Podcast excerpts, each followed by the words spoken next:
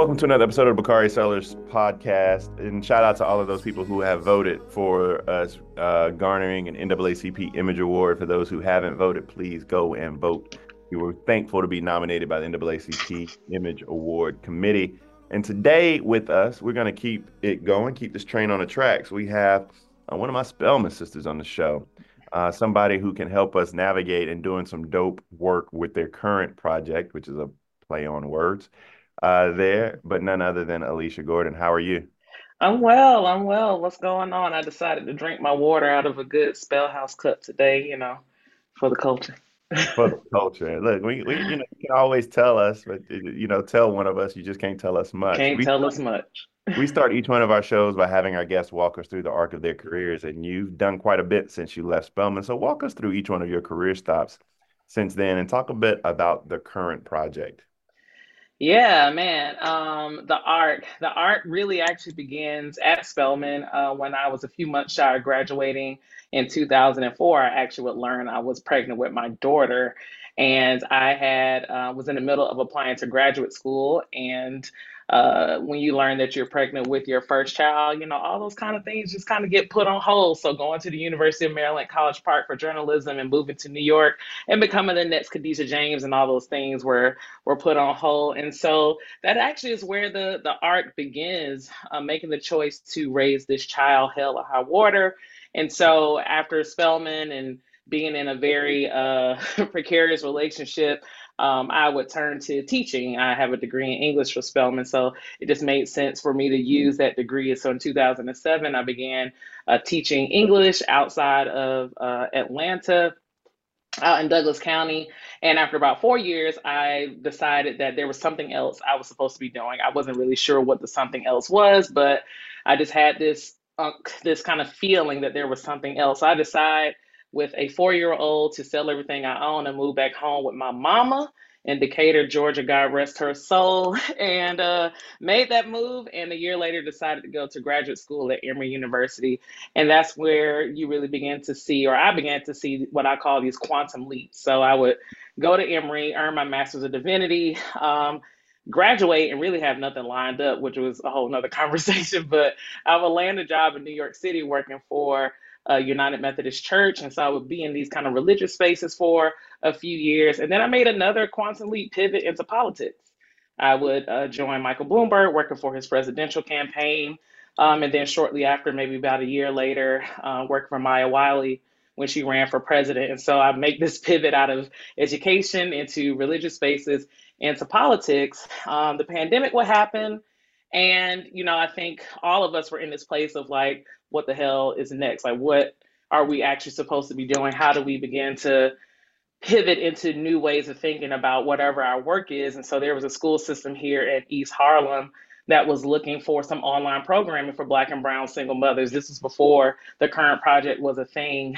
Um, and I would write a eight month long online program for these Black and Brown single moms talking about community and teaching them everything they need to know about money and emotional wellness.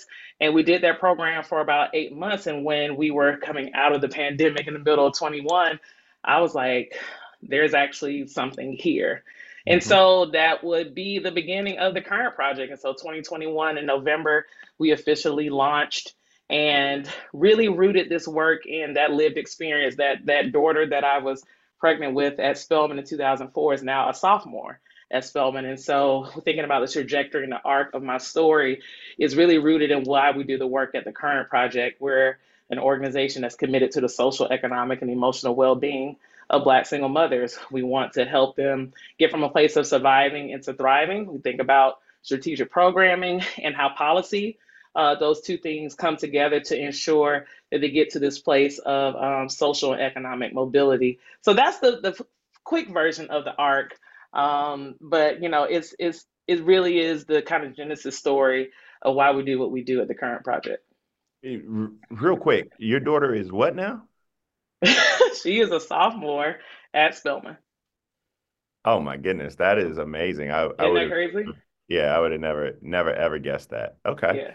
So, so why do you why did you think the current project was needed, and how is the current project essentially the culmination of your work and interest prior to leading to this work? Yeah, you know, you know, as I just said, my my life had been and have really been rooted in, you know, this experience. I'm born and raised in Decatur and went to all black high school, elementary school, went to Spelman, turned around and went to um, Emory. But there was these moments in my lives where I felt like no matter what I was doing, no matter what um, educational attainment I had, I was always felt like I was like behind the eight ball. And when I think about the moments in which my life took these quantum leaps into whatever the next part of my calling was, it was because there were people who believed in my gifts. There were people who were literally able to give me a seat at the table. There were people who would resource me, you know, without any questions asked, literally because they were like, there's something to you and to your story. And so it is that kind of spirit that I realized that, and also recognizing like the the ways in which policies often made it challenging for me That's and my daughter. the crux of it right there. Yeah, it made it hard for us to really move across this line into like real social and economic thriving, right? And so I have been literally through every social safety net system that you can think of um, and having to navigate those in real time. And so it is that the current project is really rooted in knowing and understand what we call we call the black single mothers that we focus on are we call middler moms m-i-d-d-l-e-r and these are mothers who have out earned social safety net but they under earned to economically thrive. They they were exactly who i was right? So on paper i may have made an x amount of money but living in new york city my rent went from $680 in decatur to $3000 a month right? And so that also meant that i lost the safety net of free childcare and free, you know, medical care and all those types of different things. And so those kind of lived experiences coupled with uh, understanding and navigating policy is really what roots the work of the current project. We focus on economic wellness. We're really focusing on making sure that we mobilize Black single mothers to not only have agency about their lives, but thinking about how that agency fuels and shapes um, uh, the policies and voting and, and politics on the local level and how we're able to really move them forward as a as I've been saying recently as a as a major voting bloc. There are 4.2 million black single mothers in this country. So it's really not lost on me that was, on the that was my next question. 4.2 million. Let's let's let's I hear you. I want to continue this conversation because I want to dive into your focus grouping on on political opinions and this ties into that and policy priorities of of black single mothers. And you just mentioned the fact that we're talking about 4.2 million voters, but why did you choose this demographic? And as a segment uh, of of black voters, of those 4.2 million, can we are they active? Are they inactive? Do we do we have to bring them out to the polls? Talk to me about that, the characteristics that make up that voter. Yeah, so the 4.2 million black single mothers, obviously that's from basic census data. These are women who are unmarried, head of household, raising children, sometimes raising other adults, you know, older adults, but primary uh, breadwinner in their household. And so, you know, I think when we look at the kind of overarching um, lens of Black women voters in general, Black single mothers obviously fall into that voting block. One of the things that we have are working on to really narrow down is that this middler group, these kind of mothers who are out earning social safety net but under earning to economically thrive, our data shows that they have some kind of college background. They all mm-hmm. work or they're an entrepreneur. Uh, they mostly live across the South which I really, you know, was not surprising, but you know, I thought that was a. I mean, just let's just be honest. I mean, you're debunking a lot of the age-old stereotypes that come from the far right that say what what was the term that was coined in the 1990s? The welfare queen. The welfare queen. Yes, yes. Okay. Yeah, and these mothers, you know, these mothers, these middler moms are out earning social safety net. So the whole welfare queen and queen and being relying on social safety net and TANF and SNAP for this particular group is not true. Obviously, when you look at the larger 4 million, there are many mothers who fall um, into those safety net programs, but this particular group is not. And so, what is it to be said when we think about as a voting bloc, when we think about moving the needle on particular policy issues? In particular, the survey that we did was around school choice, asking them questions around school choice. This is about exercising, Black single mothers exercising a pathway of agency right? It is through their lived experiences that they get to exercise this level of agency that I think has just been left out of the larger conversation when we talk about things like school choice and safety net and those types of different things. This episode is brought to you by Anytime Fitness. We're not all professional athletes, but we all have health goals. That's why Anytime Fitness gives you access to personalized plans and support from a coach. Plus, you can track your training, nutrition, and recovery progress with the Anytime Fitness app, just like the pros. With 24 7 access to more than 5,000 gyms worldwide, get more from your gym membership. Visit AnytimeFitness.com to try it for free today. Terms, conditions, restrictions all apply. See website for details. This episode is brought to you by Cars.com. When you add your car to your garage on Cars.com, you'll unlock access to real time insights into how much your car is worth. Plus, view its historical and projected value to decide when to sell. So when the time is right, you can secure an instant offer from a local dealership or sell it yourself on cars.com. Start tracking your car's value with your garage on cars.com. I mean that this the work that you're doing is literally God's work to say the least. I mean you you are tackling and and dealing with a segment of the population that is is the most put upon segment of the population out mm. there. To put them in the context, if we're talking about the states that matter in 2024, Ohio, Pennsylvania, Georgia, Michigan, North Carolina, in the cities that will drive turnout. I'm assuming, and correct me if I'm wrong, but there's a that's a lot of single mothers.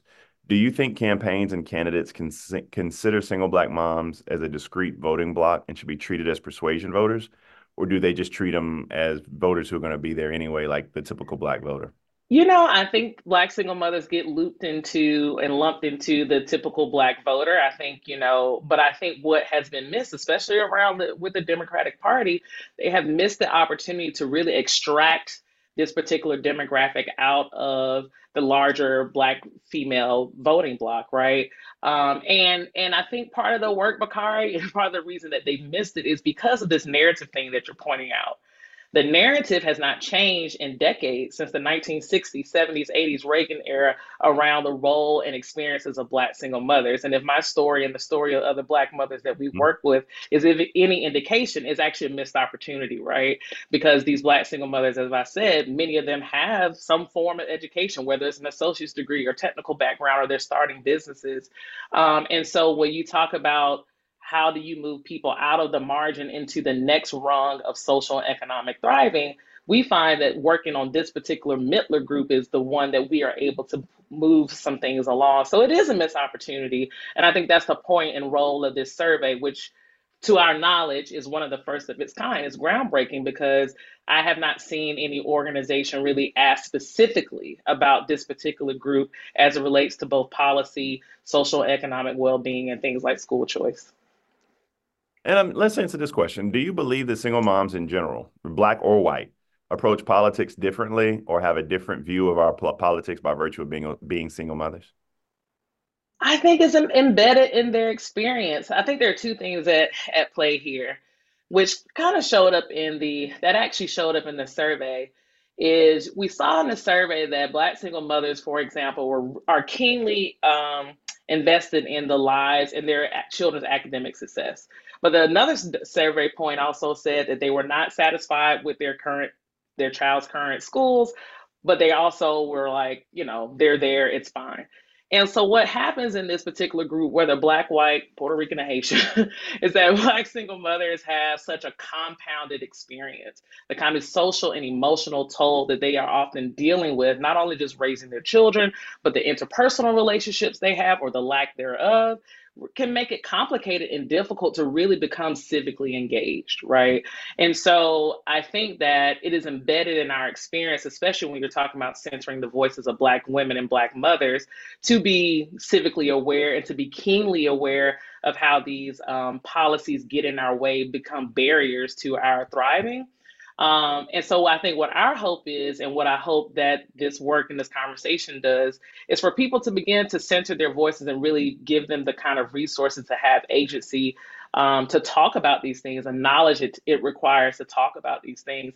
I mean, and creating the kind of conditions that allow them to come in through, through different entry points, right? Whether it's time of day, whether it's the mode of conversation, to really begin to push it forward because I think it's a miss, it's been a missed opportunity for a very long time, especially when you talk about the kind of two generational move here. We're talking about myself and then we're talking about my Gen X daughter, right? Yep. So when I move along this spectrum, the outcomes for her is also about moving along that spectrum. And so when we talk about longevity in the party and longevity around these particular political things, uh, Black single mothers actually are able to offer a two for one in my opinion. And for, I may be wrong, but for me, I believe that black single moms or single moms in general, black, white, or otherwise, actually carry a, a, greater responsibility when they cast their ballot, when they exercise their franchise than anyone else, because of what you it's kind of that tag along. You don't want to call your child a tag along, but it's that yeah generational tag along or generational. Yeah, yeah, it is. It is. I mean, it. You know, and I, I keep going back to it because I'm using it as an example. But even we surveyed about the school choice thing, we have been talking about it over the last couple of weeks as a pathway for people to exercise their agency because things a black single mother or any single mother for that case being able to make a choice about where their child goes to school has generational impacts, right?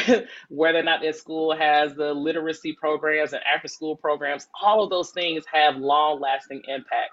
And so I think that kind of frame of mind is the same across other policies as well to ensure that when Black single mothers um, are in a position to thrive, it actually sets all of us up to thrive. I mean, as as single moms go, as go as goes the community. Can you talk about the survey methodology and what you wanted to get out of the survey? Yeah, we surveyed. It was a national survey of 504 uh, Black single mothers. These were middle to low income, and so they fall into that out of um, out earning social safety net, but under earning to economic. A donut hole. Fall into the political donut hole. Yep, they do. Um, and so we utilize a black owned um, a survey company called Evitaris, which was really important to us because we knew that releasing this kind of data, we wanted to make sure that it was stamped by people who who spoke our language. And so we we utilized them, uh, Evitaris, 504 Black single mothers, and not only the data that you probably are looking at, but we actually able to extract some really strong anecdotal stories. These mothers who were able to say, I literally have to make a choice between whether or not I feed my children breakfast or whether or not I feed them dinner. I can't do both. And these are mothers who are working. These are mothers who are, t- you know, taking uh, classes after, you know, at night classes and things of that nature, right? And so the kind of methodologies was really to help to begin to create a, a baseline. When we talk about black today's black single mother, where are they? What are their experiences? Where do they live? What are the things that concern them? And so this is the first of um, a national data survey that we're doing. The next one is really going to drill down on this Middler population, uh, really trying to figure out what it is that, um, where they are, what they're doing. You know, women like me, what are the things that they're really concerned about? Because I think our ultimate goal is to really push that nomenclature into public discourse when we talk about things around policy and social equity. This episode is brought to you by Jiffy Lube. Cars can be a big investment, so it's important to take care of them. I once got a car that I started out with 25,000 miles on. I got it to over 200,000 miles because I took care of it. You know how you take care of a car? You take care of the maintenance, the oil, the brakes, all that stuff. And if you don't, you can have a car just completely fall apart. When your car needs maintenance, head to Jiffy Lube. They provide automotive excellence at speed Get your oil change, brakes checked, tons of other multi care services. It's all done by expertly trained technicians who actually care about taking care of you and your car. Jiffy Lube, car more. To find coupons and start an instant online estimate, visit jiffylube.com. Hi, I'm Daniel, founder of Pretty Litter. Cats and cat owners deserve better than any old fashioned litter. That's why I teamed up with scientists and veterinarians to create Pretty Litter. Its innovative crystal formula has superior odor control and weighs up to 80% less than clay litter. Pretty Litter even monitors health by changing colors to help detect early signs of potential illness. It's the world's smartest kitty litter. Go to prettylitter.com and use code SPOTIFY for 20% off your first order and a free cat toy. Terms and conditions apply. See site for details. This episode is brought to you by Etsy. Looking to instantly upgrade your Mother's Day gift from typical to meaningful? Shop Etsy. Now until May 12th, get up to 30% off personalized jewelry, style, decor, and so many other items mom will love. And if you want her to know you put a ton of thought into her present, use gift mode. Gift mode on Etsy takes the stress out of gifting so you can easily find well crafted, original, and affordable pieces from small shops. Just tap or click gift mode on your Etsy app or Etsy.com. Then answer a few short questions about mom, and gift mode instantly gives you curated ideas based on hundreds of personas. Need something original and affordable for Mother's Day? Etsy has it. Shop until May 12th for up to 30% off gifts for mom. Terms apply. One of the unique things that jumped out at the numbers I was able to see is about 70% of the black single moms you polled said they would vote, but about the same number said that the country was headed in the wrong direction. Mm-hmm. Unpack why they felt that the country was moving in the wrong direction, and how does this all bode for um, Joe and Kamala, or like many of us in Congress that are on the ballot this fall? Yeah, I mean, but like you know, like I said before, Bakari, when you're having these, there, there's the truth. The truth of the matter is, I would vote for you know someone who's running the Democratic Party. And the other truth is, I'm deeply dissatisfied with the experiences that my life uh, are, you know, the, the experiences in my life, right? And so there are these competing truths that I think is showing up, um, not in, not only just in this poll, but I think that is the sentiment of lots of voters right now is that for the sake of humanity and democracy, people are willing to vote a particular way.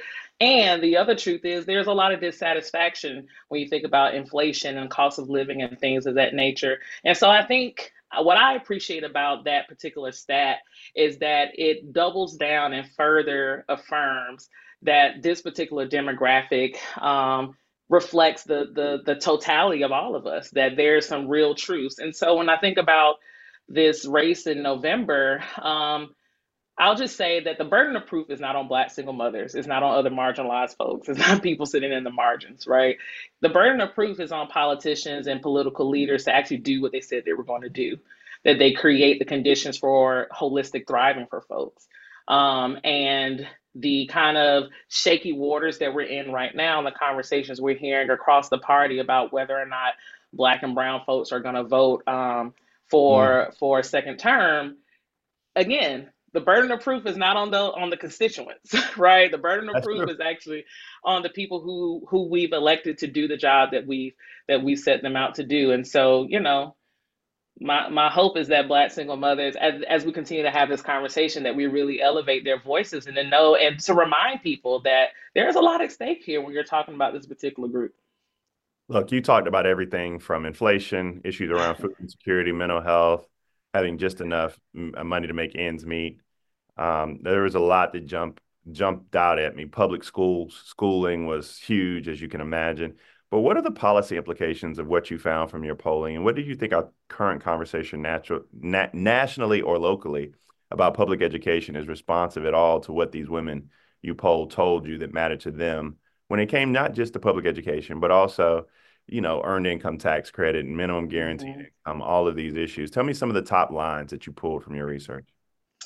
Yeah, so the the pri- one of the primary things, obviously, that popped out, um, not only in just this data survey, but with the moms we work with, like cost of living. Cost of living is the primary barrier that gets in the way of their of their social and economic thriving. Trying to make hard decisions between the rent, the childcare, um, and things like that. And so, cost of living was number one a real interest in child tax credit, right? We we there's a bill on the floor that that's about to be voted on, I think, by the Senate about um, you know increasing the child tax credit. But what we saw in 2021 is that a new model, a reimagined model around child tax credit, actually helped families more than this one-time payment at the uh, at tax year. And so I think that there is real interest around how do we begin to uh, how do we actually move back into a policy that is actually the that black single mothers find that was actually the most helpful for their families is really critical. The third thing that came up, obviously, out of that survey was around um, a public school policy. Again, black single mothers, there's always this narrative that uh, families that live in urban communities are not invested in the academic success of their children. And it's just not true, right? Uh, all the evidence and data shows that Black single mothers, their families, and, and, and those in their concentric circles are deeply invested, right? But again, even on the local levels, there are these. Um, these kind of policies and ways of doing things that prohibit full engagement by families, right? You're having a PTA meeting at 5:30 in the afternoon. Well, you know all the people in your community who may work at a local uh, factory don't get off till six. Why are you having a meeting at 5:30? Right? It's so it's those very localized ways in which when you talk about um, shifting behaviors and the ethos of doing things, really begins on the local level. And so, really challenging local governments, local school systems uh, to begin to look at how even their policies are, are made around how folks are able to engage. And so, those are the top three things that I think often that have shown up in this survey, but we hear it over and over and over again in the moms that we work with is that they're concerned about the cost of living tied to childcare. Uh, things like child tax credit as a policy, being able to really give them a leg up during the year, um, and their their children's academic success. So I'm gonna ask you for a favor, Alisha. When I do my um, political roundtables, et cetera, particularly when watching results come in, I want you to come back and join me to have some dialogue and break down the voter information. Yeah, I would love that. I got, I have like four or five more questions. I'm just not able to get to with you today. But the most important question is, how can people find your research and follow you on social media?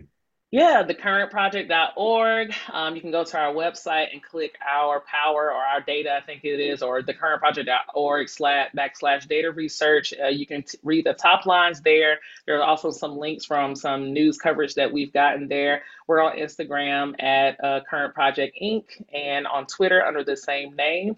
And, you know, with the invitation I want to make, Bakari, I, I'm very excited and, and glad to have this conversation with you. But I want to invite Black single mothers to join our movement. You know, as we, as an organization, we have a goal of mobilizing 10% of the 4.2 Black single mothers by 2028. So by this next election cycle. So that's 420,000 Black single mothers that we want to mobilize, that we want to equip, that we want to really center their efforts in, um, in a localized way to move the needle on key issues. And so, my invitation right now, it could be to the donors, it could be to the media, but it's actually to my sisters, other Black single mothers, to join us um, as we build some power and movement um, toward 2028. I appreciate you so very much. Of course. And thank you for joining us on behalf of the current project. Everybody, just spend some time no matter what your background is or what you look like or where you come from, just go and look at the data in the current project. It may help you understand your sister who you work with that much better. Thank you so much for joining the Bakari Sellers podcast.